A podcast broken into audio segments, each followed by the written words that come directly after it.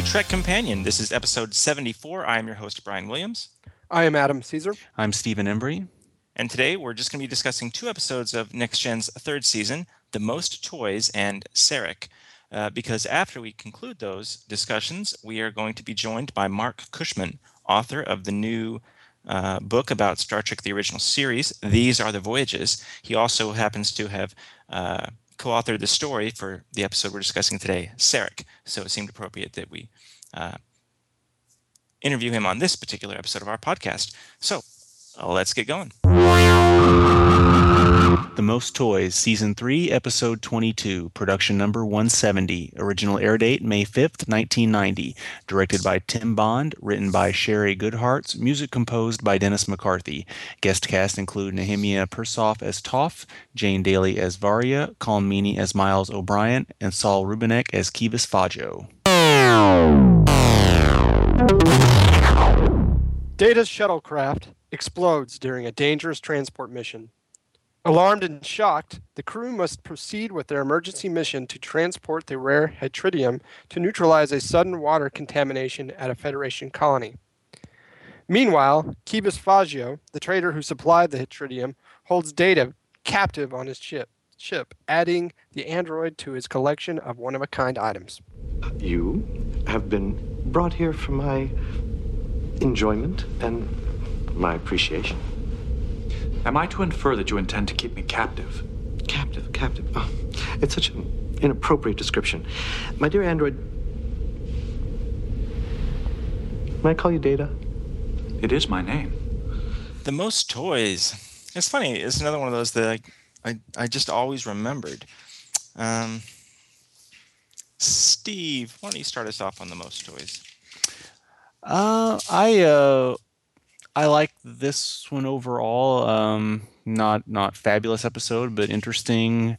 Um, yeah, I, I agree with you. For whatever reason, I uh, this one sticks in my mind. It's very memorable. I think the uh, there's something fun about the notion of this guy. It's got all these uh, artifacts from some of some that are fictitious, some of our era. So there's some familiar things in there. So it's kind of fun in that regard. And and of course. Uh, the element mis, mis, mystery solving kind of elements are interesting uh, in episodes to me. And you know they basically have to determine so what's the story? Is he dead? Is he not dead?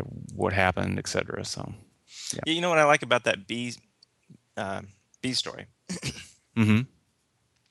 it's how it's all kind of based on um, Geordi and his faith i think in data yeah. you know?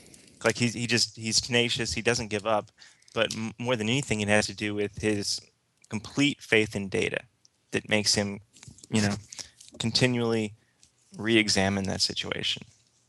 It, it reminded me of, I, mean, I guess it's an episode I reference a lot because uh, uh, from DS9 called Armageddon Game. Um, oh yes, yes, the coffee where, thing and Keiko. Yeah, yeah, yeah, where Keiko is just, you know, she just has this this faith that will not go away, and she needs more, you know, um, and in a way, that's what saves them. Um, you know, Data was probably going to get out of this situation uh, regardless, but it did. their arrival did prevent him from doing something that I think would have maybe affected his character nev- negatively forever. But we'll get to that. Mm-hmm. Um, um, yeah. So maybe it's yeah. Maybe that's what's sorry, folks, I got a tiny bit of a cold um, tonight. Um, maybe that's a little bit of it. Is you know just the fun aspects of this collector. Obviously, um, you, listeners to our show know that I am a collector kind of person.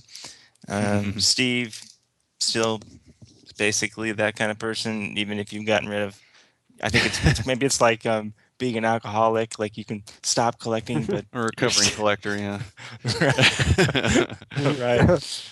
Um, um, so maybe that's part of it, but you know, I think, I think the the thing about the A story that I enjoy the most, well, I like this character of uh, of Kivas. What's his last name? Fajo. Fajo. Mm-hmm. Fajo. Yeah, there's something God, I don't know, so I'm almost like naively dark about him. Mm-hmm, mm-hmm. Certainly by the time you get to the end of the episode, but even before that, Um, the way the way when he threatens to kill um, Varia just to get Data to sit down. Um,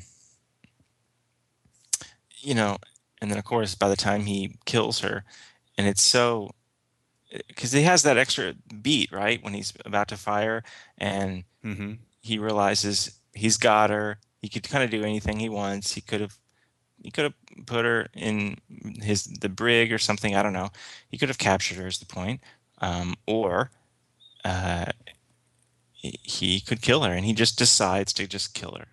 Mhm. Maybe because he's been always been curious how that weapon works you know and and these are pretty dark things and we see just a, a and saul rubinek is a very good actor doesn't usually do tv stuff i always remember in um was it uh, unforgiven i love that movie and he's very good in that movie Mhm. um we see just this moment of i don't know that it's regret but almost surprise like he kind of connects to his dark action for Mhm. just a brief moment you know but then it kind of goes away very quickly because he's he's just a he's an evil guy um but he's for so much of the episode he plays it in um almost comedic way Mhm. um, you know, uh, I'm sure this is pretty common knowledge behind the scenes on this episode, but of course it was originally a different actor in that role, David Rappaport. They actually shot with him, which I'd always heard about that, but I and I I'd seen stills because Mhm. they they released some stills before they ever made the episode, or I mean before they finished the episode, they released stills of David Rappaport as Fajo, um, but he only shot for a couple of days, and then he tried to kill himself, and they had to recast suddenly. But anyway, um, Rappaport's version was so much darker. I mean, it was really, really dark. Um, but Rubinek plays it in such a different way um, that it's almost scarier to me the way he plays it. Yeah, it kind of reminds me of kind of a more of a creepy, eccentric type character. Yeah. Not so much. No, not so because much. he's got more of a disconnect to humanity you know like he Right. doesn't yeah if, if people are interested for the first time ever we finally got to see Rappaport as you know in some of that footage they put it on the blu-rays so Mhm. Mhm. it, It was it was pretty yeah it was pretty interesting um hmm. caesar do you like this episode Yeah, I, I, I do. I do like this episode, and um, like you and Brian, I remember it. I think there's said there's a couple reasons we all we all remember it. Of course, I mean, you know, they start the episode off by killing Data, supposedly. I mean, you you know, the audience is kind of a little bit clued into it. I mean, uh, obviously because they knock Data out and pull him out of there. But yeah, you can feel that shock and awe in um, you know, Picard and the rest of the crew on the bridge. So um, it's got a very dramatic beginning, and then they basically just have to take off because they got to go save this planet that's supposedly under distress. Um, so, and then the collectible collectible thing is is very interesting. Um, I think we can get into that more when we talk about what the episode's about. But yeah, I enjoyed it. I think that's an that's an interesting facet too that we don't see very often is that um, you know because obviously they don't kill off main characters all the time uh, you know so to see the reactions you know we've seen a few of these kinds of things where someone thinks someone's dead and they you know carry through that we've seen that kind of thing and we'll continue to see it but I always think that's kind of interesting you know because you're not going to see it otherwise pretty much you know in a TV series so what happens if one of them goes you know what what happens? Yeah it's interesting how it how it it forces you to kind of sum up the core of the character you know in a way. Hmm hmm you know you get an extra level of examination that, that's that's fun and interesting and um, the stuff that still works in this episode for me uh, kind of emotionally is how much i feel i'm with data. Like hmm the way he's treated um, i don't know uh, um, when fajo throws that liquid on him and it kind of makes his clothes you know evaporate so he's gonna you know he's gonna have to change or whatever. Um, and i kind of feel myself feeling angry at fajo and and frustrated and it's almost like i it's almost like i'm feeling that for data because Mhm. he can't. If it's it's kind of weird. Like i want it's like it's like i want him to be frustrated and pissed off you know? Yeah yeah. Um, but he seems incredibly stoic, uh, which is, of course, what by the time we get to the end of this episode, which is what makes it so effective. Um, his this kind of brief, you know, relationship that he has with with Varia um, is interesting. I almost would have liked another scene maybe to develop that Mhm, more. mhm. Um, I think I would have felt it a little bit more when she dies. I would have felt a little bit more. I w- he would have seemed a tiny bit more justified in his basically angered response. Right. Um, but let's let's talk about that. So, was his decision? Do you know? Okay, did he really pull the trigger? I would say yes. Mhm. Um, was he was he lying to Riker when he said it must have been a malfunction? Well, no, he doesn't actually. I think he says something that you could interpret it either either way. It was something like perhaps there was a transporter malfunction or something. You know, Mhm, it was mhm. open enough, but basically, was he lying? Um, and then the real core here: did he fire out of anger, or was it really a um, logical course of action to prevent this from continuing? I don't know. I think I think that's the complexity and all those possibilities are what make it make it interesting. I mean, because I think in a way you could say there was a um, there was a decision there. Um, I mean, you know, if you say above all else you cannot you you must protect life.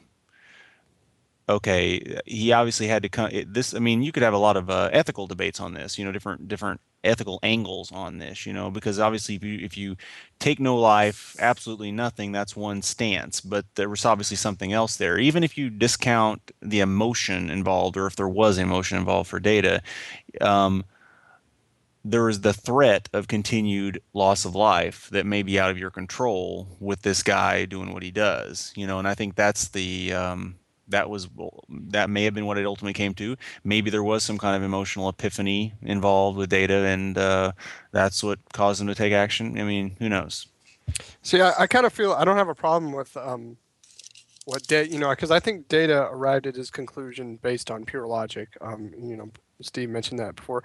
I think maybe where they kind of messed it up is when he beamed over and there was like that little bit, of, you know, like you said, Brian, you're not sure was he lying? What's what's going on there? I think they should have just played it straightforward. I mean, why should um, Commander Riker um, be surprised that Data was firing a weapon? He was in captivity, so I mean, why why would that be kind of like, oh, you know, he was trying to escape. You know, we caught him right at the right time. So I think they kind of just didn't play that end of it right.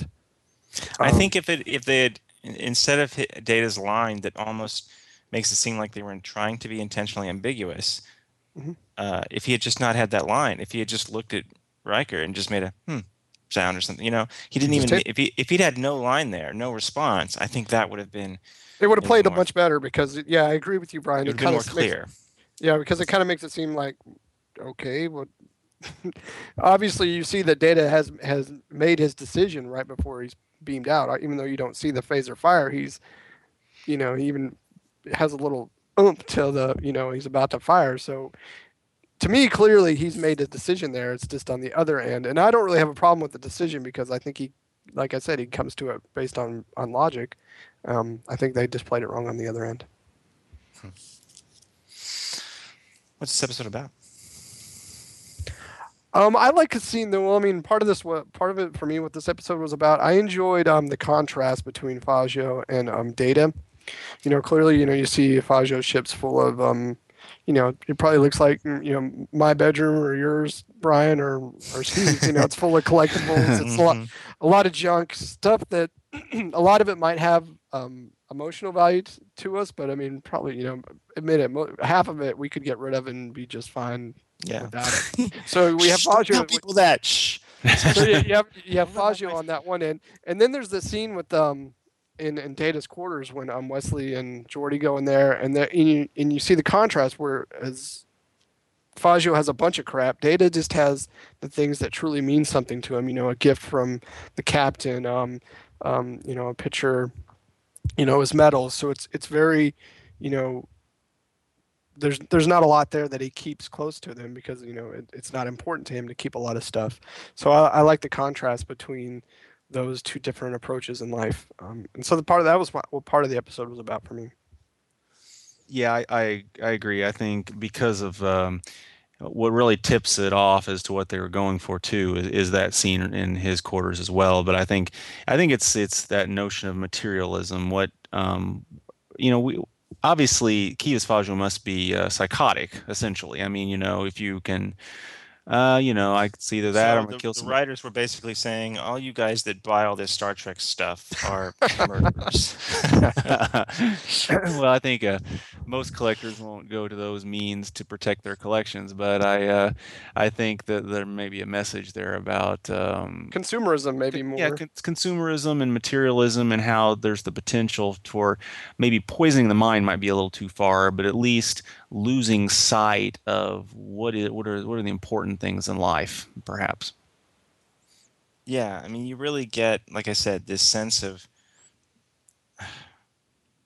not connecting with humanity, not not connecting with other people, Yeah. and the fact that they are these sentient creatures, and in the way that he treats Data, in the way that he treats Varya, you know.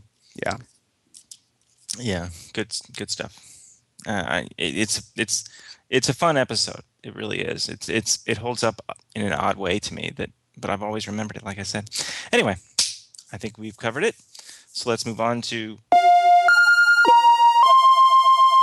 six degrees for the most toys. Oh, Adam, you going first or second? I'll go first. David Rappaport was originally cast as Kivas Fajo. Rappaport is best known for playing one of the lead characters in what 1981 film from Terry Gilliam, which also starred frequent Trek actor David Warner as the villain. Um, would that be Time Bandits? You are correct. It's Time Bandits. Uh, yeah, we didn't. No, nobody came back here, folks. So we're uh, pseudo six degrees. Uh, Steve, Yes. Data's shuttle pod is destroyed at the beginning of the episode. It was named after a former captain of the Enterprise. What was it called? Hmm. I didn't notice that, obviously, but um, how about Unusual, because usually they're named after like I don't know, real famous um, scientists or something. Right, right. Um, Pike. You are correct. It was Right. Pike. Cool. One to one. Moving on. Sarek, Season 3, Episode 23, Production Number 171. Original air date May 14th, 1990. Directed by Les Landau. Story by Marc Cushman and Jake Jacobs. Teleplay by Peter S. Beagle. Music composed by Dennis McCarthy. Guest cast include Mark Lenard as Sarek, Joanna Miles as Perrin, William Denis as Ki Mendrossen, Rocco Sisto as Sakath, Colm Meaney as Miles O'Brien, and John H. Francis as Science Division Ensign.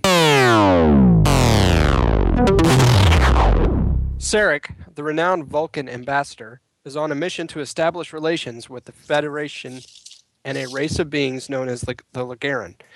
Sarek's imminent arrival has brought much anticipation from the crew who long to know such a legend of the Federation. The ambassador's arrival on the Enterprise is preceded by his personal staff. They ask Picard to dispense with official ceremonies that would normally be accorded a visitor of Sarek's rank, so that he may rest.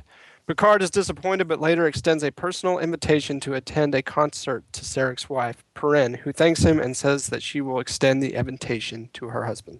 Your efforts to discredit me will not succeed. Sarek, a Vulcan, never confused what he wanted with the truth. I will not be spoken to in this manner. I hear anger in your voice. It would be illogical for a Vulcan to show anger. It'd be illogical. Illogical. Illogical. Illogical. Uh, so lots of things that we will forever remember from this episode. How about Beverly slapping Wes? All right. Yeah. Uh, I did kind of like it when she did. That. Um, Geordi and Wesley about to get into a fight. That would have been an interesting fight to see. yeah.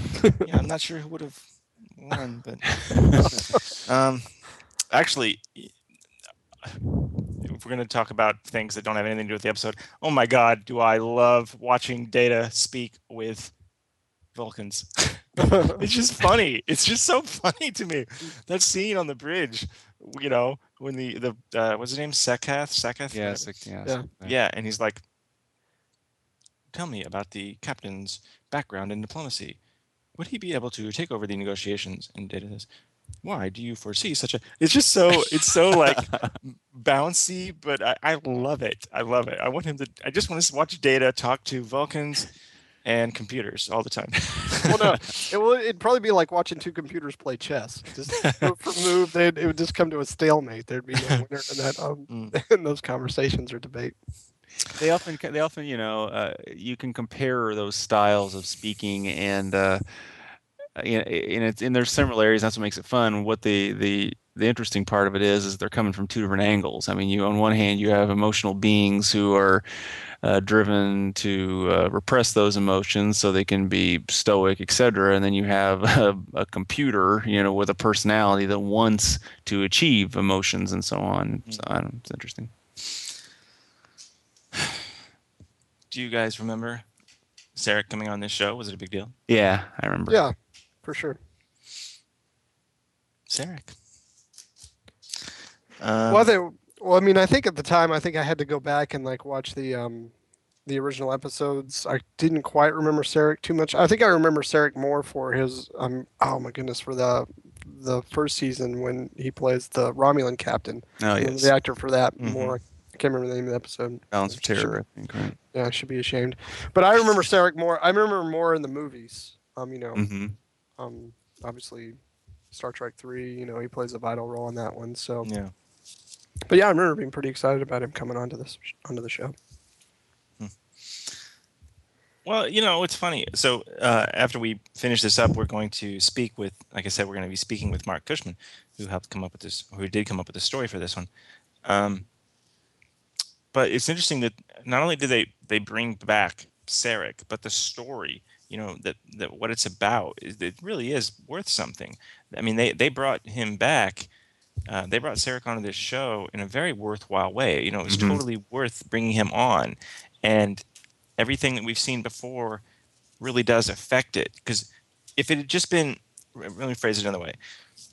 If this had been some Vulcan ambassador we never heard of, it wouldn't have had the weight of, oh my God, after this huge career of, of making this awesome difference and being such a respected individual, he's now losing control of his emotions, which is the most humiliating, terrible thing for any Vulcan to go through. Mhm, mhm. You know, he's going through this senility, and it has this weight to it specifically because of the history of the character that we are familiar with in a way that it would not without that.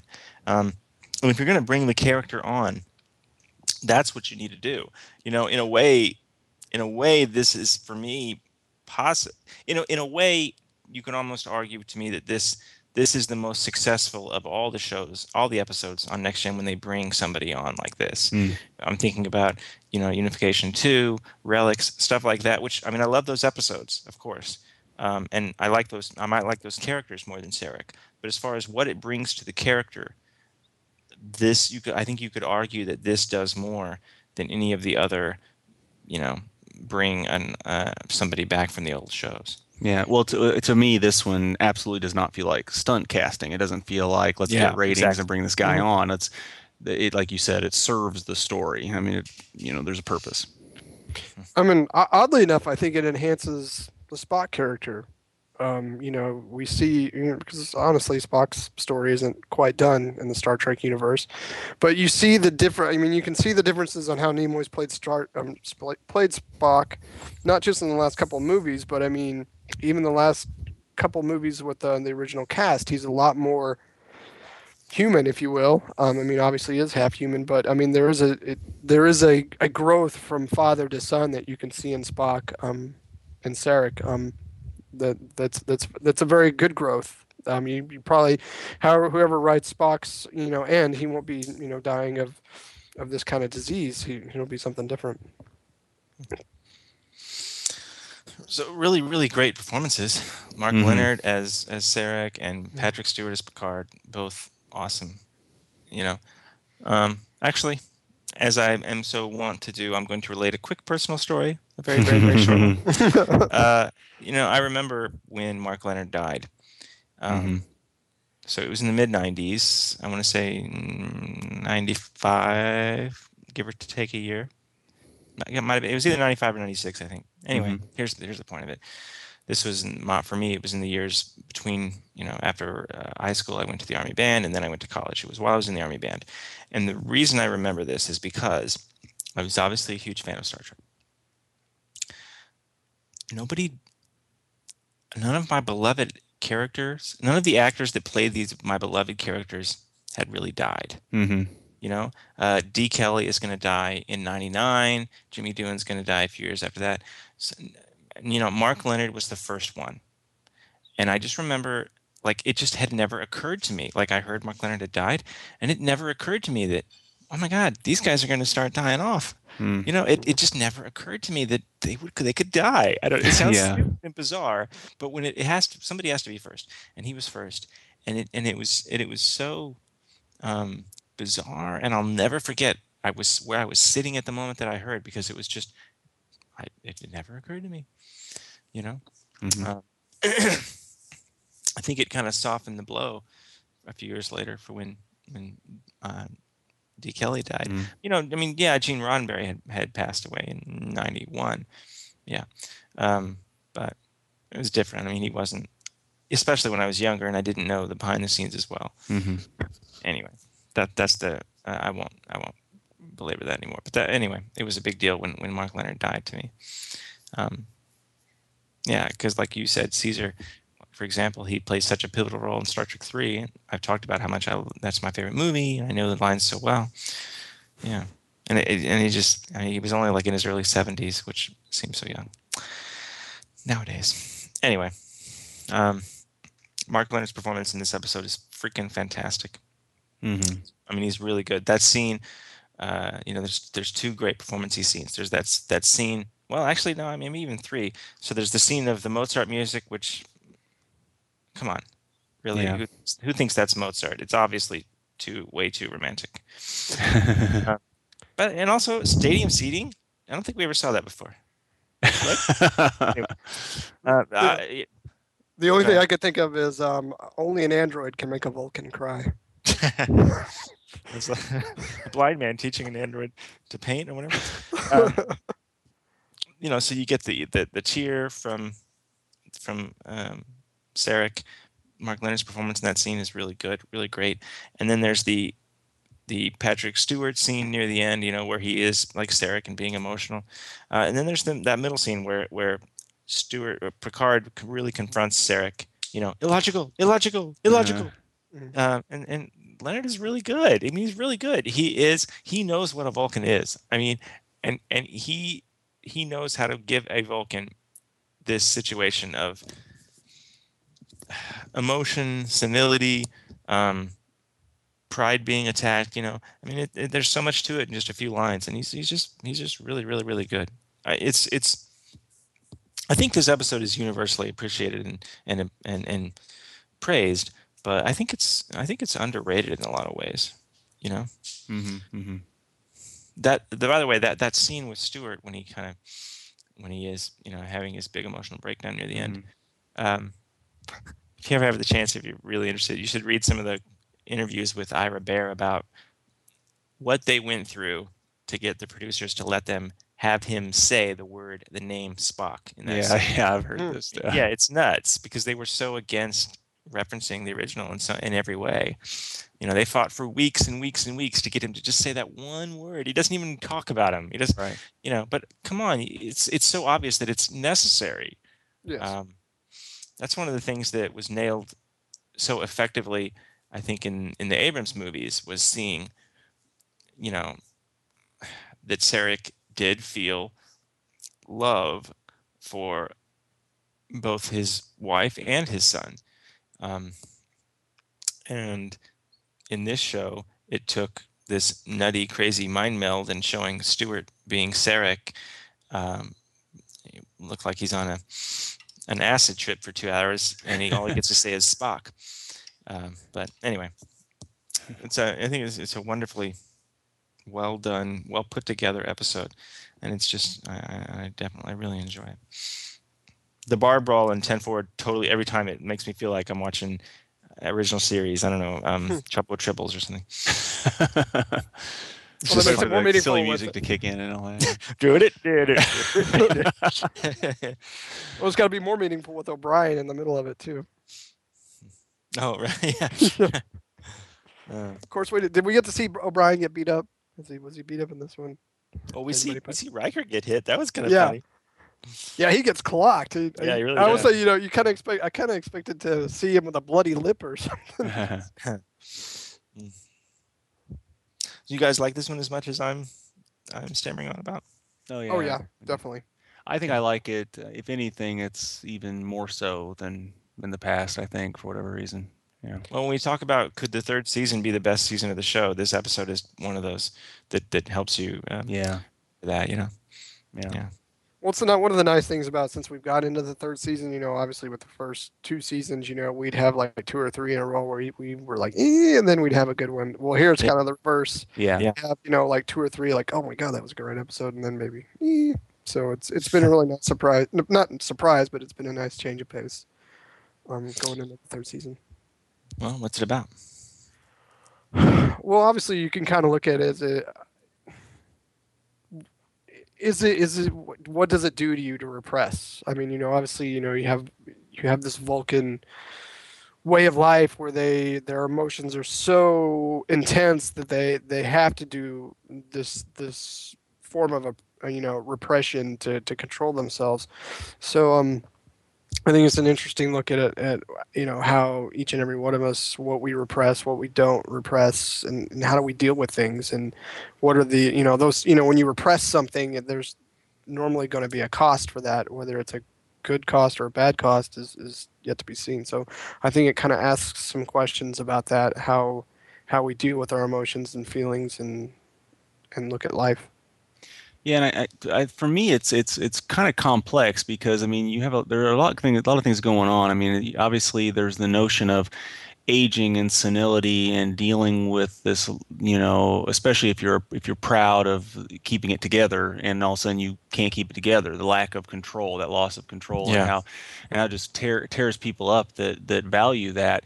But there are also issues, as you said, the um, with the cost of repressing emotions or how do you deal with that when you lose that control? But also for me the notion of uh, no man being an island kind of because i mean ultimately it was that mind meld and he and picard coming together working together to essentially get them through something. So in a way it's like that seeming the the, the at least the illusion of control one likes to maintain in some respects, but ultimately realizing that it, it's the connections you have with other people and and being able to share emotions in some way, shape, or form with others is really what perhaps humanity's about in some respects.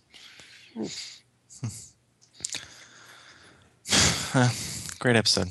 Really, Yeah. really, really, really holds up. Mhm. Really enjoy it. Um, and if it hadn't been, and I think that it, I think that it does stand alone. I mean, even if you didn't know Sarek and Mhm. know him, I think it would still be effective. Uh, but it definitely, you know, adds a great deal to it. Well, yeah, like it's s- s- Sarek being, you know, uh, we're going to hear about like it could have, you know, like you said, it, if it was another Vulcan, could the episode have worked? Um, yes, but uh, with Sarek, it adds a lot more weight and obvious, you know, emotion for Star Trek fans. So the, the episode's about emotion, a lot of it. All right, let's move on to six degrees for Sarek. Uh, one to one, Steve. This is a gimme because I already heard you say it. Mark Lenard plays Vulcan Ambassador Sarek. His first appearance in Trek was as the Romulan commander in one of the first episodes of Star Trek. Name the episode. Balance of terror. You know, it's funny. In all the years we've been doing this, that's the first time ever that somebody just mentioned the answer to one of my trivia questions. Yeah, the it should discussion. happen more Can you believe often. that's never happened? Wow, yeah, I'm surprised. All right, 2 1. Um, Adam, see if you can tie it up for the day. Lenard portrayed Sarek in three original series films. Which films? Obviously, we've already mentioned Star Trek 3, so what are the other two? Um, well, three, four, and six. You are correct. It was 3, 4, and 6. 2 2 for the day. Yay! All right, folks. Um, now, we so like I said, we we interviewed Mark Cushman, author of These Are the Voyages, co co-writer of the story for the episode we just discussed, Sarek. Um, the the interview went great. It's but it's 45 minutes long. So we're going to put it here kind of at the tail of the episode. That's why we're only discussing two. So if you are a purist and you literally just listen to our show as a companion to the episodes and have no interest in that interview, then uh, you can just stop the podcast right now. But Um, why would you want to do that? but why would you want to do that? Because it was actually a really good interview. Yes, you're going to hear me fawning over his book because I'm really freaking enjoying reading this book. but it really was a cool, fun interview. Um, so you might want to listen to it. Um, and so if you stick around, we'll have, we'll have, we'll have a little sign off after the interview. Uh, but here it is right now. All right, so uh, we're here with Mark Cushman, author of These Are the Voyages and uh, uh, co-story, I guess you say, for Sarek. Hi, Mark. Hi, how you doing? Great. Um, so first of all, thanks for joining us. I know you've been you've been making the rounds and doing the big shows and all that stuff, and and our humble show really appreciates you taking the time to join us. I like the Um, humble shows. I, I get to do them from home. It's nice. well, we're going to talk about your new book in a minute. I'm really loving it. Um, but we'll talk about that in a minute. I, I'm afraid if we didn't mention Sarek first, that we would end up forgetting about it. okay, Uh, that's fine. So, um, you know, I as part of our podcast here, what we do is, and we've been doing it for years now. We like each episode, we call it Trek Companion because we we kind of talk about, you know, we try to review the episodes in order, and we kind of intended it for people to listen to as they're not literally watching the episode because our discussions Uh-huh. are 10 or 15 minutes each, but Okay. as they're kind of rewatching the series. You know, which kind of reminded me when I was reading your book. I think the way I'm reading it is start to finish, but you could definitely do it as a companion. Oh, you know, it, for the it's meant to be a companion because when you read it, that's one of the things I tried to do. Is is you know, we've seen these episodes so many times and love them. Yeah. We know them. So now you read this book and you find out things you didn't know, and you can watch them with a fresh set of eyes. Hopefully, that's the plan. Cool. Well, almost almost 50 years, and yeah, you're right. We've seen him so many times, but uh, it, it is really it is fun to to realize even after all the books I've read and all the times I've seen the shows, I'm still getting new information um, about these things from from your book, which is what's made it so much fun. Um, so six six years of research was for nothing if you're not getting information, and a lot of it, I Well, hope. well, part of my research, whenever I prepare for our podcast, uh, I you know I research all the behind the scenes for the individual episodes we're discussing. Uh-huh. And today, one episodes we're discussing today is Sarek, for which you co-scripted this story. And I really couldn't find too much on the the genesis of that story and you know your role in it and all that. Could, you just tell us a little bit about what your part of that Yeah. was, where the story came Well, from? I knew, I yeah, I knew Gene from before, and and so I called to congratulate him or send him a note congratulating him when the uh, Next Generation premiered. And uh, towards the end of the first season, after I'd caught quite a few episodes and got the swing of it, uh, I sent him a note or made a phone call, I forget which, uh, asking if I could come in and pitch, and he said sure. And I went in and met him at his office in Paramount, and pitched uh, several stories. And uh, uh, th- that was the last one I pitched because the first ones I said, well, this this is a story about greed, and he says, well, we don't have greed anymore. so mankind has progressed past that emotion. I said, okay. Here- Here's one about lust. Well, we don't have that anymore, and that's the way you usually do a pitch: is you pick certain emotions that you're going to tie the pitch to, Hmm. and that wasn't working. So he said, "Do you have anything else?" And I said, "Well, I'm curious." Uh, how old does a Vulcan live to be? And he says, well, we've never really nailed it down. We've implied that uh, maybe 250 or could be 300 or maybe even older. And I said, okay, so Sarek was uh, pushing 200 last time we saw him, and this is 100 years later, so he could conceivably still be alive. And he said, right. And I said, well, I'm wondering, Gene, what would happen to a Vulcan if he goes through senility? And that caught his attention. He was playing with some object that he was Uh, on his desk. And Gene was always a little bit like the absent-minded professor, you know, when he wasn't like ignoring you, but he'd be looking at this object he was playing with, and he stopped looking at it and he looked over at me, so I knew I'd caught his attention. And he said, "Well, what do you think would happen?" And I, I said, "Well, you know, the the main thing with a Vulcan is they try to hide their emotion, and when we get older and we go through senility and senior years, we start losing our ability to." Do things that we could do when we were younger or or resist showing things that we could resist showing when we were younger. So I think that'd become harder for a Vulcan. And not only that, they're telepathic or partially telepathic. So if a Vulcan is going through major, major anxiety and uh, sitting next to you, you're probably going to pick up on that. It's going to be like putting itching powder down your pants. And uh, so we might have a situation where Riker might actually challenge Picard on some of his orders, or a, a fight may break out in 10 forward, or things like that that we haven't been able to see because he would had the characters resist all these primitive emotions, so they're getting along great on that show. But that makes it hard to have conflict between the cast. So I came up with this device that would allow the cast members to have conflict, and he liked that. So um, he said, when "We'll was this that you pitched this? Was this like first at, at the end of the at the end of the first year. Mm. And uh, so he had me do a treatment, and he liked that. But he said, "But I, you know, I don't know if you can write for this show because we've had problems. Everybody keeps trying to write for the old show, and I need to see a sample." Uh, and uh, they just finished. Uh, he said, "We we bought up this year." So I said, "Well, you know, there's a writer's strike coming up, and they had a strike between season one and season two, which made season two have a late start." I said, well, listen, I'll just go home and write a script on spec. And he says, I can't ask you to do that. I said, no, you're not asking me. I'm happy to do it. And uh, I'll go write one on spec, and we'll see if I can catch the voices and nail the characters. So I did that, and the strike is in full force. And uh, I went out to his house with the script and dropped it off or sent it to him, and then went out and met with him. I forget which. And uh, and he said, well, you know, Mark, you're you're you really love that first show, and you're writing it too much for a show. The pacing, it's it's uh, it's uh, more action adventure as the first series was, and this this show is more science fiction and intellectual science fiction. And uh, so he said it's not quite in the style of what we want.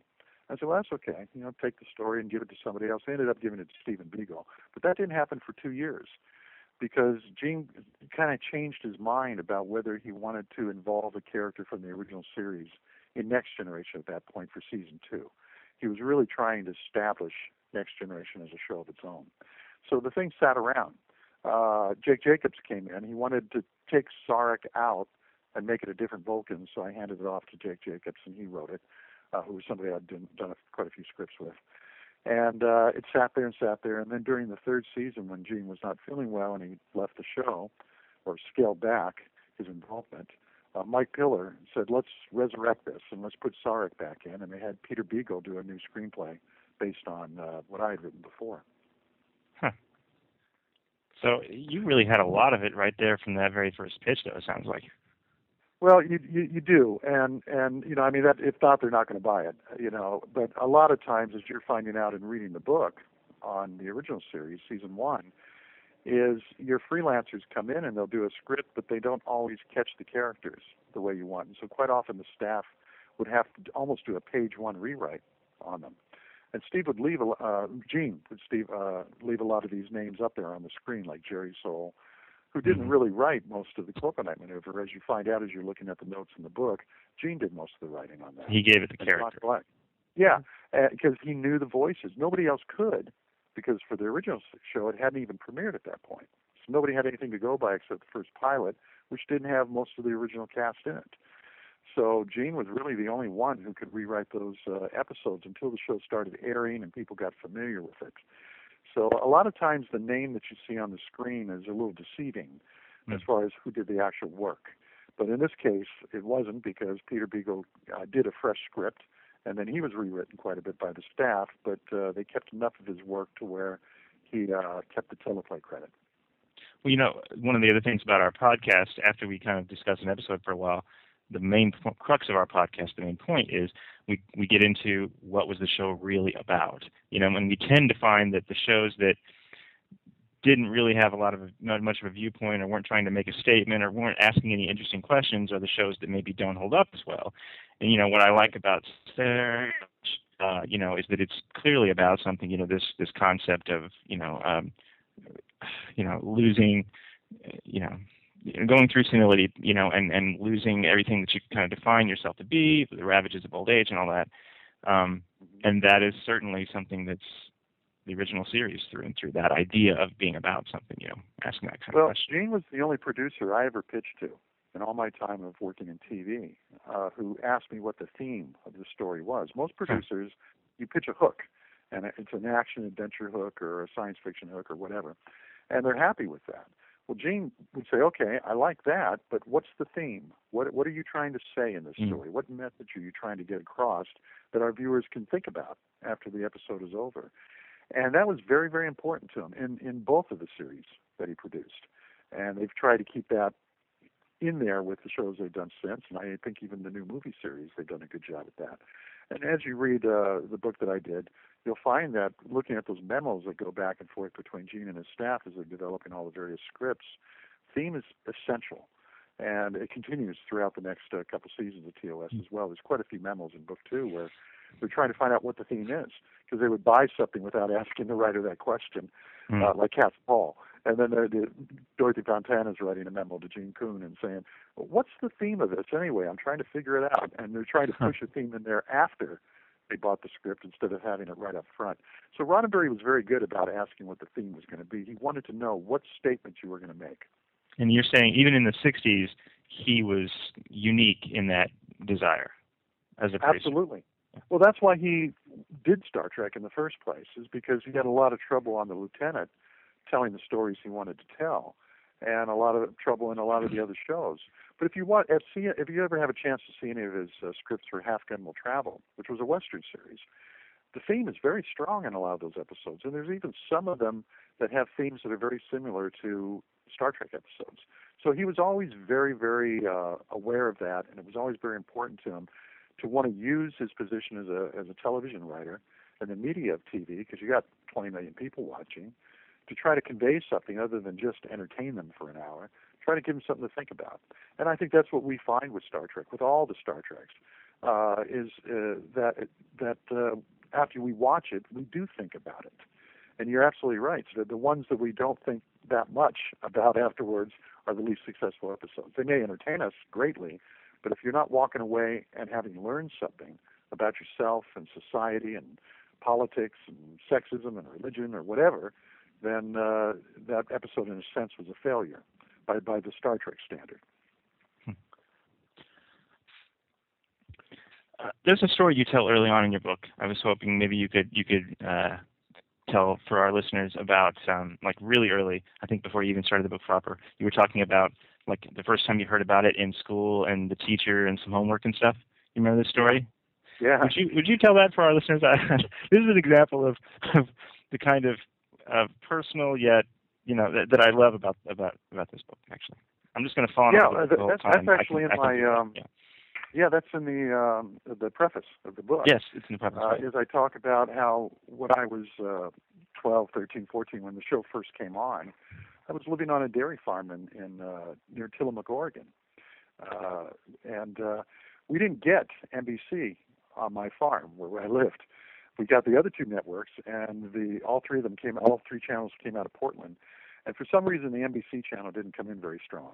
And the only time it would come in was during the summer months. We didn't have cable back then, prehistoric days. And so everyone at school in town was watching Star Trek. And I didn't know what it was. I thought it was a strange name, you know, and it was like the, the teacher would say, okay, it's Thursday night, and the teacher would say, all right, homework, and everybody would let out a big groan. And the teacher would say, okay, it was Mrs. Ruff. And I was in the fourth grade. And Mrs. Ruff would say, okay, I know, it's Star Trek night. And uh, no homework. And this big cheer would go up. And I'm thinking, I don't know what Star Trek is, but I'm liking it. no homework. This is great. And but then I started asking my friends. I said, "So what? What is this? What is this Star Trek thing?" You know, I was watching Lost in Space on Wednesday nights. I could get that on CBS, but I couldn't get Star Trek. And they would start describing the episodes to me each week and tell me about them. And what was interesting, we're fourth graders, and I don't go into this detail in the um, in the preface, but I'll tell you. What was interesting is they would um, they wouldn't just tell me the plot; they would be telling me what it was about. And for a fourth grader, that was so interesting for me to hear other fourth graders talking about the message they had learned from the show. And I'm thinking, this is really something special. So in the summer, it finally came in, and uh, remember the first episode I saw was the network repeat of Devil in the Dark, and that was my first introduction to Star Trek. Yeah, my uh, my cohorts on this podcast, Steve and Adam, I think I'm I'm always I think they, they hate it, but I'm always telling little personal stories about you know what was going on in my life when a certain episode or movie came out, and it I, I don't know I just I think that's why that that that story really spoke to me. Um, I, I interviewed uh, a guy named Doug Drexler. Maybe you've run Oh, yeah, yeah. your- yeah, because he's worked on all the other shows in, in the area of special effects, and he's won an Oscar. But he was about my age as well, and and uh, so he was young when that show was first on. And he told me a fabulous story, which is in book two, because he was watching a private little war, and uh, and and right in the middle of it, uh, somebody in his neighborhood had a ham radio, and they started transmitting, and it was interrupting the show. And so he went into a panic. and he went out on the street and he was looking for the house with the ham radio antenna. And he went and knocked on the door and some older guy opens the door and he says, Listen, listen, man, please don't do this. I'm trying to watch Star Trek. and the guy said, All right, whatever, it's Star Trek. He Okay, I'll, when did, when's it over? And he says, Well, ends at uh, 9.30.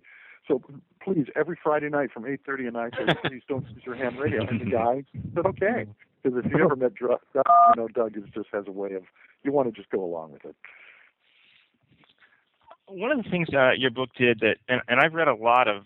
I, I haven't read as many of the fiction books, uh, like like I know Steve has read a ton of those, but I love the nonfiction books. I've read every one of them that I can get my hands on over the years, and I remember I remember Bob Justman and um, Herb Solow's book. I read that like right when it came out. Um, one of the things that always kind of confused me that every book I've read never really explained very well to me was what exactly um, Lucy, Lucille Ball, and Desilu had to do, like how exactly they fit in. Um, and I think your book was the first one to kind of explain it in a way that yeah. that I that made sense to somebody that's you know not living and breathing TV studio stuff all the time. right. One thing it made me wonder about was if did she ever? Do you know? Did she? Did she ever really kind of understand what parts in it she played? Because she lived long enough to see it become pretty huge you know, I mean, long after it was yeah. out of her studio's hands. But yeah, I, I, I wish I could answer that question, but I, I never met Lucy, and and I've never seen her do an interview where she talked about it. I know at the time, as you you know, finding out from reading book one, is that she was uh, uh, really the person who put Star Trek on TV because her board of directors didn't want it. They said this this show's going to bankrupt the studio, mm-hmm. and she wanted to get that show made and get it out there. So she was uh, an advocate for Star Trek, and she was really the uh, the person who pushed it along. Her and Herb Solow, who worked for her, and uh, so they made it possible.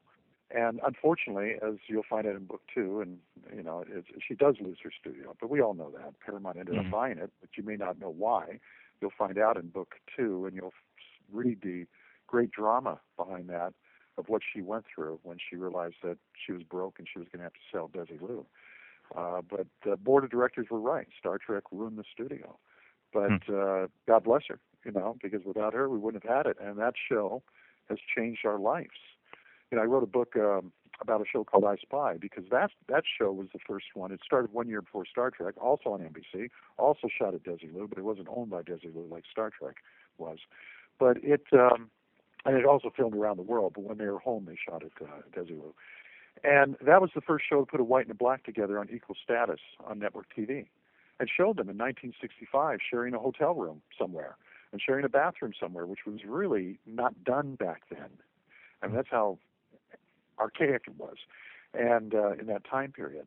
And it was the first show where a black actor won an Emmy, Bill Cosby, three years in a row as best lead in a in a show. Uh, so th- that was a very landmark show that changed the look of television and therefore changed the world. A TV show did that. Well, a year later, Star Trek comes along, and look what it did. I mean, first interracial cast, and not only putting them together, but putting them in outer space. The first black woman in outer space, and the first, maybe the first Asian in outer space, and so forth. Certainly the first Vulcan we ever saw. But uh, not just that. You look at all the inventions that came out of Star Trek. So even if you've never seen the show, even if you're one of those people that just is not going to watch Star Trek or not going to like it, and you know there are some of those out there, they don't. What they don't realize is how their lives have been changed because of a TV show, cell phones, PCs, the internet, DVDs, MRIs, CAT scans, automatic opening doors, all these things that came out of Star Trek that we wouldn't have today if it wasn't for that show. We might have them, but it would have taken a lot longer for them to come along because all the people who made these things, invented these things, say Star Trek was what inspired them. They were kids watching Star Trek, and they said, "Why not?" Well, it, it is crazy how it seems like, you know, even a, a a a good or sometimes great show will have this aspect of it that's great or this aspect of it that's great. But you know, with Star Trek, it was just like this incredible miracle where in every single area, in every single discipline, you know, from people creating these props and things like, you know, gadgets, from the people that just ended up being cast, the people that were, you know, you talk a lot about um, uh, you know, just in every way, they just they just it was just magic, and everything kind of came together. You know, there's another a part of your book you talk a lot about, you know, um, Jeff Hunter, you know, getting replaced by Shatner, and it made me kind of think about you know, look, when I watch Jeff Hunter now in, in the bits of Star Trek that he did, he he oddly feels like an actor coming out of the maybe late 50s or early 60s. He seems dated in a way that Shatner doesn't, and I think right. that you know that Shatner, you know, if it, my, I guess my my my point is, if it had been almost anybody else, maybe the show wouldn't have survived. And you could have said that about right. so many aspects of the show. And yeah. everybody connected to the show says the same thing. Even the uh, supporting players who have said they had a problem with Shatner because he felt that he was he was limiting their roles. But they'll even admit that without him there wouldn't have been a Star Trek. Because his energy and his personality and his charisma and his drive, he was Kirk and he brought that onto that show. And you can't imagine Star Trek working without him or Nimoy mm-hmm. or even DeForest Kelley, but certainly Nimoy and Shatner. And then on the creative side, Roddenberry and Gene Coon, and as you're finding out reading the book, Bob Justman had a major hand in so yeah. many of the creative decisions, and he never really got credit for it, but he is now. And Dorothy Fontana. Uh, and imagine it without those people involved. So, you know, I, I, I say it's magic, and I compare it to the Beatles because the Beatles were at the same time period, and they were conquering America at the same time Star Trek was being launched. And if you had pulled John Lennon out of the Beatles or Paul McCartney out of the Beatles, they still would have been popular, but they wouldn't have been what they were. So sometimes the right people connect, and it's almost a magical thing that brings these personalities together. Uh, after Jeff Hunter uh, decided not to continue with the show, uh, and he used an escape clause in his contract to get out because if the first pilot had sold, he would have been committed for five years. Mm-hmm. But it didn't. So they tried to get him to come back and do the second pilot, and he said, "No, I think I'm going to go back and do movies." So they tried to get Lloyd Bridges. He said no. They tried to get Jack Lord. He wanted too much money. And imagine it with either of them, it wouldn't have been the same. No. They were so lucky to get Shatner, and the timing was perfect because Shatner had another series called For the People, and it got canceled. And the week after it got canceled, he was signed to do the second Star Trek pilot. So it was a just a, a case of perfect timing, perfect person in the perfect place at the perfect time.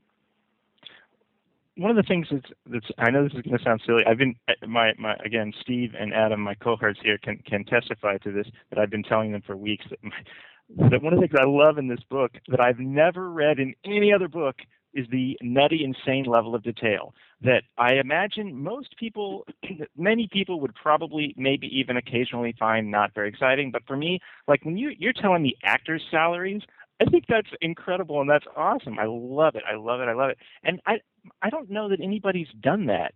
You know, like that kind of detail.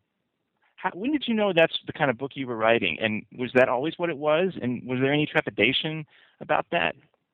You know? No, and, and I, I did the same thing with the I Spy book in a way because uh, I started the Star Trek book first. I mean, I started that in a sense back in 1982 when I first interviewed Roddenberry and then interviewed him again in '89.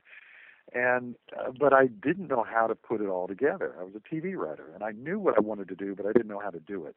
And then when I got the uh, job to do the I Spy book, I used that to create the template for what the Star Trek book would be. And I wrote the book that I wanted to read that nobody else had done.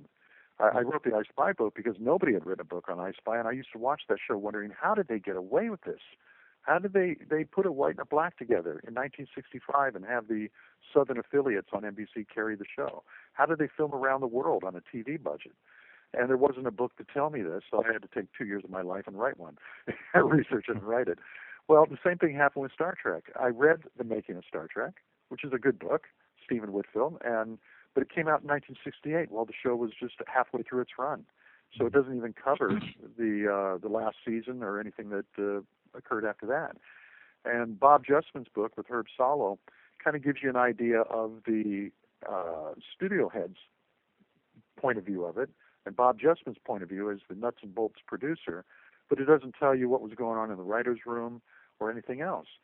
And I wanted to know these things. I would watch episodes and see an episode like uh, Shore Leave, which is so amazingly good. And yet Robert Sparr never came back and directed another episode, and I wanted to know why. How, Hmm. You know, it was just so beautifully directed. Why didn't he come back? And then I would see an episode a few weeks later, like the alternative factor, and think, okay, this one's just not working on any level. Uh, even though I love Star Trek and I love them all, but it's it's one of the few of the first season that just doesn't seem to work. How come? It's the same talented crew, the same creative staff, the same cast. Why is this one not working where the other ones did? And none of these books that you speak of, or Shatner's book, or anybody's book, would answer those questions because none of them really looked at the episodes and examined the mechanics that went into each episode the writing, the direction, the budgets, the, the, the uh, time frame, everything that went into it, the censor reports. And I found the only way I was going to get the answers was to just dig and dig and dig and go through all these documents and reconstruct the entire journey of each episode. So we do what, about 15 pages per episode. It takes you through the writing, the pre-production, the production, the post-production, and then the first broadcast, and I even give you the ratings, so you know how many people are watching, which has never been published before. And that's the book I wanted to read, so nobody was writing it, so I had to. Is it that level of detail that's necessitated it be three volumes? Did you always know it was going to be a separate volume for each season? No, I did not. Uh, you know, when I got into this, I thought foolishly I could do it in one book. Uh, when I met Roddenberry and he showed me all these boxes he had of documents, and there, there was close to 70. And uh, I thought, Jesus. I, 70 I- boxes? Yeah, and I and Wow. I thought there's there's a lot of memos in making of Star Trek, and there's a lot of memos in Bob Justman's book, but all these documents, there's just so much hidden information in there that I was like a kid in a candy store. But how do you put all that in a book? And and my I tried to and failed because as I was writing this as one book, I, I had a 1,700 page manuscript. Hmm. And well, no, they haven't made a book that could hold that many pages. So the spine, the spine would break, and we would throw our back out trying to pick it up. So the publisher said, you know, we're just going to have to split this into a couple volumes. And I said, well, maybe we should split it into three, one for each season. And they said, how many pages? I said 17, and they said, yeah, it's going to have to be three. And that's how it became three books. That wasn't us thinking that way, but it just became so big that there was no other way to go with it. I'm curious. Will the third volume does it stop like right when the show stops? Does it does it go into the 70s with the rebirth and syndication, or No, it stops uh, with the cancellation of the show, and there's one chapter after that that just kind of tells us what we already know, but I try to do it in a fresh way, of that this is not the death of Star Trek, it's the birth of Star yes? It, it seems like it would be hard to end on you know it's like like you're ending on a downer. The your 1700 page tome uh, uh, on the on a downer like that, you know. But uh, It would be if we didn't know the future. Yeah. You know, but we know the future. So, uh, I mean, th- these books, they're a time machine, basically, and they take you back as you see. Uh, I try not to even refer to the future as, as we're in the book. We're right there, 1964, 65, 66, and early 67 with book one. And and you even know what's playing on the radio and what the casualties were in Vietnam and what the big hit movie was of the week. And now here they are starting production on this episode. So I try to take you back. And when I would interview everybody on this, the staff and people on the sets, uh, the guest guest stars, they'd say, "Well, I don't know if I can tell you anything I haven't told other people." And I said, "Oh, you wait," because I would ask them questions about what color was the room, what song was on the radio that day when you were going in. I mean, I had all that information, but I wanted to try to to trigger their memories, and it worked because they would start remembering things that they hadn't remembered before because you use these little keys to just uh, prod their memory along and then suddenly this is all coming out of them. And they're going wow i didn't realize i had remembered so much or could remember so much so that that was a trick that i used to try to get them to give us what we need so that now we can feel like we're sitting in gene roddenberry's office watching the scripts being developed. That was easy because we have all the memos. So in a sense you're hearing him and his staff and the network having conversations about every script as they're developing it. But also when you go on the set, I give you the actual production dates. You know what day of the week it is, what's being shot mm-hmm. that day, how late they worked, uh, who's not feeling well that day. Uh, the Six-Day War in Israel started that day, and everybody's worried about that, listening to their radios as they're trying to work, and things of that nature. And uh, and so you feel like you're on the sidelines watching them film, and that's why we use pictures of clapboard shots and things like that to make it feel like Yeah, you're right there, watching the guy slate the shot, and now boom, here they go. With that level of detail, I'm wondering, was there anything that you wanted to put in the book that you couldn't? I mean, No, no, uh, and and I don't censor anybody, uh, and I, I had no agenda other than to report. You know, a lot of these other books, as you've read them, you know, there was a clear agenda. Uh, like in the Yeah. Herb Solow, Bob Justman book. Well, obviously Herb Solow doesn't think much of Gene Roddenberry, and that kept coming out. And or say in Shatner's books, he thinks a lot of himself.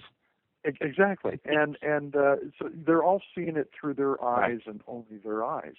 Well, what I try to do is let you see it through everybody's eyes, and so quite often you'll see different points of view coming forward, where somebody is saying, for instance, Leonard Nimoy is saying on the Naked Time that uh, the script had him breaking down in the hallway, the corridor, and he thought uh, Vulcan wouldn't do this, and he went to John Black and said, "You can't do this. You got to write it another way." And John said, "I'm busy. I can't. I can't rewrite it. We're starting to shoot today. I'm on next week's script."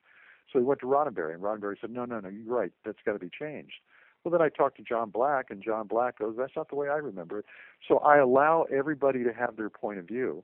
So sometimes you're reading this, and Leonard will say it one way, and then John will say it another way. Well, the truth probably lies somewhere in the middle. And it's not that anybody's not being truthful. It's just it's our own memories. Everybody has their own memories, and they only see things through their eyes. They don't know what was going on. A lot of people uh, that I sent the book to, that I interviewed, called me up afterwards and said, um, "I had no idea what was going on." Ralph Senensky, who directed a bunch of episodes, he said, "I only knew what was going on when I came in to direct, Hmm. so I had no idea what was happening during the script writing process. This is so interesting."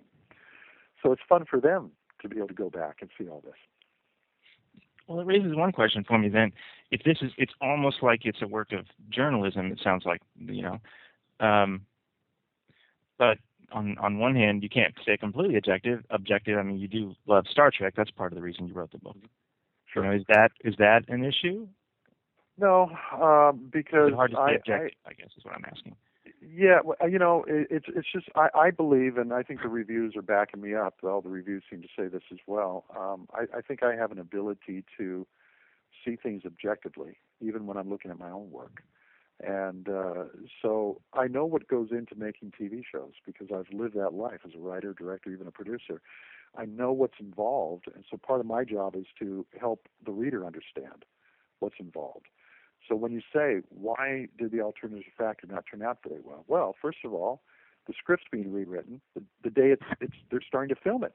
NBC comes down and says, oh my God, you have this love scene in here between uh, Lazarus and this uh, this uh, lieutenant in engineering because he wants to get the dilithium crystals from her. And they said, right, you approved that. I said, but we didn't know you were going to cast it this way. You got John Drew Barrymore, who's a famous actor, who's white and you got Janet MacLachlan, who we had never heard of because she was from the stage, and she's black. And I said, okay, so well, we can't have this. the Southern affiliates aren't going to go for this, and and you got to take it out. So Gene Coon is gutting that script the morning that they start filming. He's taking the whole love sequences out, which is really motivating the characters and explains why that character is even in the script, the Janet MacLachlan character. Otherwise, you're watching it wondering why isn't Scotty in this episode? Why is she in this episode? Hmm. Well, because Lazarus couldn't have been making love to Scotty, you know. But they took that out of the script.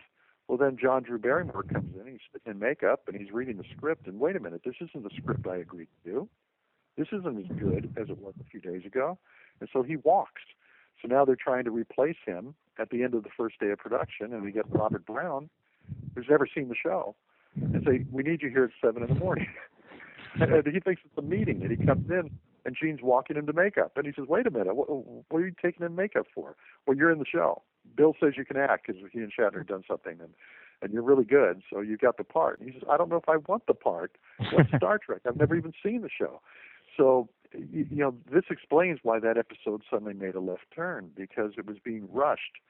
Well, they they didn't have the luxury of saying we're not going to shoot this this week. We're going to wait and work on the script some more. They didn't have another script ready, so they had to start shooting something that morning, and this is what they had. So my background as uh, in television allows me to convey the urgency of the situation and the pressure that everybody's under in making these shows. And now you understand why some episodes work and some don't. Yeah, it it almost sounds like you have enough there to do a television series based on the television series. It sounds like there's enough drama and um things going on there. It would be an interesting an interesting You're, uh, show. You're reading my mind. I uh, that's one of the things I'm going to try to pull off. Is uh, uh, we're going to start meeting with some people and uh, waiting for book two to come out, and then take some meetings and see if there's a chance to maybe do this as a mini series on TV or a bunch of uh, documentaries and. Uh, that could be done on a box set, so you have a making of each episode in there. But I, I think it'd be great to see this with actors Oh yeah. playing the parts of Roddenberry and Justman and Black and Fontana and Shatner and Nimoy, and see them making history. Because let's face it, they did. It not only changed the world. This is now the most rerun series in the history of television. So it's the most popular series in the history of television. I'm, I'm sure I'm sure you could find a few viewers for for a series like that. I'd watch it. I'd watch it too. Sounds very interesting. It reminds kind of just reminded me excuse me, of that show that came on a few years ago. It was at Studio twenty one. I know it only lasted like a year. Had like yeah, it was kind of like a behind the scenes of a Saturday Night Live show. I, I liked it. I like the show, but it only lasted a year. But it kind of made me think of that. You could do a whole series on that. You have it sounds like you have plenty of material to keep um, an audience very entertained. Well, look what we've had in the last year. We've we had two movies on Alfred Hitchcock, one on HBO and one released to the theaters. The HBO dealt with uh, the making of the Birds, and the, the one on in the theaters dealt with the making of Psycho, and everything that went on behind trying to get those movies done, and they were fascinating. And after you watch those that, that movie, you want to turn around and rent the Birds or rent Psycho and watch that again. And so I think it's a it's a win-win situation for everybody. I think this book will help the show. Not that the show needs help, but it will make us want to watch those episodes again and see them differently. And I think seeing a show about the making of Star Trek would be fascinating. I, I would watch it even if I had nothing to do with it. I'd watch it. this does kind of lead me into my last question. Um, you know, kind of thinking about you know modern television now. Uh, my wife and I got up at 5 a.m. this morning so we could watch that last episode of Breaking Bad. Um, you know, and it's it's there. It's probably been 10 years since there was a show that we were that was that was that you know appointment viewing kind of thing. And I, I I'm- try I'm to hooked. imagine. I'm, I'm, I'm hooked on Breaking Bad. Believe me. Well, I it's funny. It's a show about it's a show about a guy who makes drugs, and I'm I'm completely hooked on that show. It's it's But like just- Star Trek. And I just said this to uh, uh to a friend of mine yesterday because they had the final episode on, and I I, I said uh, this is like Star Trek in the fact that I, it's so well written and it's Yeah. so well acted, and and you just want to keep watching it. that's what I was thinking of. Like I wasn't around in the '60s, but if I had been, I think this is the level of, you know, can't wait for the next week that I, uh, excitement. But but um, you know, what do you think of this idea that we're in the golden age of TV like right now? You know, what what do you think Star Trek would have to do differently to return to television? I hope it does return to television. I, I think uh, you know I like the cast of the new movies. I, I like how they they treat it. Uh, they've they've rebooted it and made it fresh and new for a young audience, but it's very faithful to the original show, to where people my age can watch it and see what they're doing and get all the little winks that they do uh, in references to past episodes and so forth. And uh, I know there's some original fans who have some problems with it, but you know, anyway, that's always going to happen. Uh, I think they've done a great job, and I don't know if those actors would be interested in coming to TV in a few years. But after they do a couple more movies, maybe they would, or maybe they'd recast it and put it back on TV. I, I think uh, the first Star Trek was the best of all the Star Treks, and I'm saying that from a writer's point of view, from a TV writer's point of view, because the characters were flawed, wonderfully so and there was great conflict between the characters. And that's what a writer is looking for. It was harder to write for Next Generation because Next Generation, which is why I didn't really follow through. I, I did more pitches and I, I gave them some springboards to other episodes, but I didn't really uh, pursue it as a, as a TV writer. I was working on the show, and because it was a difficult show because the cast, all the characters got along. Mm-hmm. It's much easier when the characters don't get along. Now you look at Breaking Bad, and that's the beauty of this thing. I mean, look at the conflict between these characters, between Walt and Jesse and Hank and and and so forth, and then the wife Skyler, and and it's just wonderful. That is the the the thing every writer wants is characters that have such edge to them. So you think for Star Trek to come back today, it would need to have a lot more conflict than I don't think it needs more- conflict at all. I think the conflict's there. I mean, gee, the conflict is already in Spock alone. I mean, look at the, the Mm. conflict just in him with himself. I mean, that, that it's, it's it, the characters are beautifully drawn, and that's why they're they're working on the movie screen now with a whole new audience, and I think they would work on TV if Paramount or CBS. Uh, well, Paramount owns the rights to new productions. Uh, so if Paramount were to bring this back to television, I think it would be a massive hit. And you can do things that they couldn't do in the first show because you're reading all the censor reports where they would say you can't go that far, you know. And and this this time they can do anything they want. They're not going to be restricted. So when do the next books come out? Uh, book two will be out around December first, and um, uh, we're trying. We're trying. We may we may be a week or two late. Hope not. I'm trying not to let it be a week or two late. Uh, they're all done, but it's a matter of getting them ready for print Mm-hmm. and ready for Kindle and getting the pictures in and going through the whole process. We rushed the last one, and so now we're, we're cleaning it up for the Kindle version because there were some typos and things in there because they rushed it to get it out in time for the uh, Vegas convention. Uh, so we don't want to do that again. We want to make sure that the next one that comes out has just been gone through with a fine tooth comb and everything is is fine. And uh, so we're looking at uh, early December for book two and probably around April 1st for book three. And I didn't answer your question a moment ago. I'm sorry. You said, how was it to write book three and have it end without going into the future? And, and I did answer in a way. I said, well, we know the future.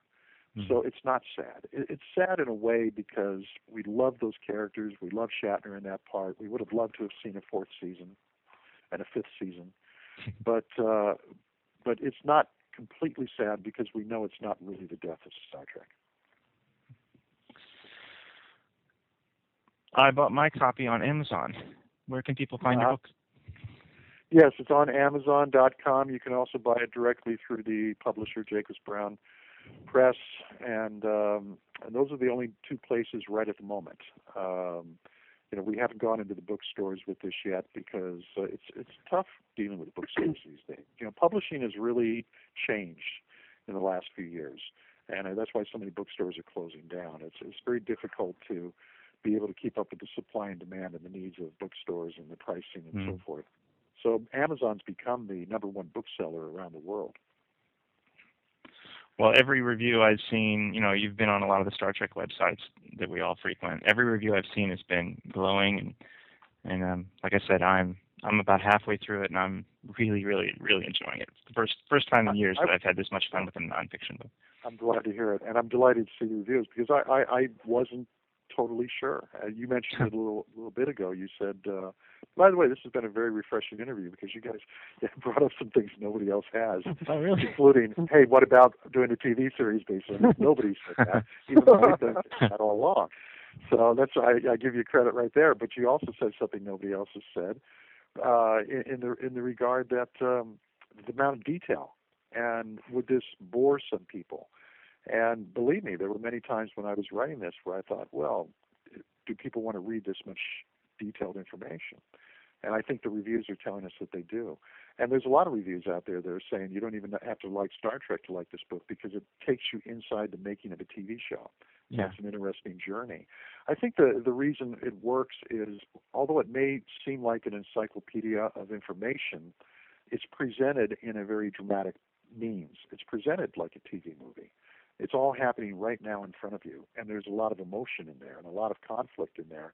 And so it's not just trivia. It's there. It really isn't any trivia in there. You, you'll get the information, but it's presented in a in a dramatic form rather than a list of uh, of trivia things or bloopers or, or whatever. There's other books that do that and do that very well. So this one doesn't need to. Yeah, this is the first one in a while that I could see myself reading more than once, because like reading it straight through, and then as I'm, you know, definitely reading it as I'm following through the show. So awesome. I was interviewed Uh, by uh, Scott Nance on Access Hollywood uh, a couple weeks ago. They they they broke it into five pieces and they just put up the The first one uh, was last week, and the next one's coming up in a day or two. Uh, and he said that when we sat down to do the interview, he said I was depressed because he said I I enjoyed reading this so much, and even though it's huge, it's 600 pages. He said when I got done with it, I wanted to keep reading, and I got wait for the next one to come out. And and so he was kind of sulking for a couple of days, and his wife said, Scott, why don't you read it again? he said, Yeah. And he said he's now halfway through it for the second time and, and loving it. so, Yeah, so he's when you have that much, you know, and, and that's what I was saying to my friend the other day about Breaking Bad. I said, you know, I'm sad it's coming to an end, but I'll bet you we can watch these episodes again from the start and love them because they're so rich and there's so much in each one of them. Well, thank you so much for taking the time. Uh, I really have enjoyed it, and I really appreciate it. It was nice talking to you, Marc. All right, keep reading. More coming. All right, so I hope you enjoyed that. Thanks for sticking around. Uh, we certainly had fun talking to Marc. Um, yeah, I worked. He did a documentary a few years ago um, called "Desperately Seeking Paul" or "Desperately Seeking Paul McCartney," something to that effect. Anyway, I, I worked on that on that movie, and that's uh, that's how I know Marc. That's where I met him. Um, so he's a good guy. It was it was fun. I'm glad that he was able to join us. And I'm glad that you, our listener, were able to stick around for that entire interview. See, you're special. They don't. You don't. You can get to know stuff that the other people don't know, such as. Well, okay, maybe they would know this. Uh, in two weeks, we're going to be finishing out Next Gen's third season. Wow. Um, so, hope to see you back for that. Uh, in the meantime, you can follow us on Twitter. That's at Trek Companion. Our Facebook listener page is facebook.com slash Trek Companion. You can send us an email. That's trekcompanion at gmail.com. Uh, and the other thing you could do would be leave us a review on iTunes, even if you just go click the five stars. Even better if you leave an actual review. It's how people find us, and we appreciate that. So until next time, thank you so much for listening. Take it easy. Bye, guys. See you.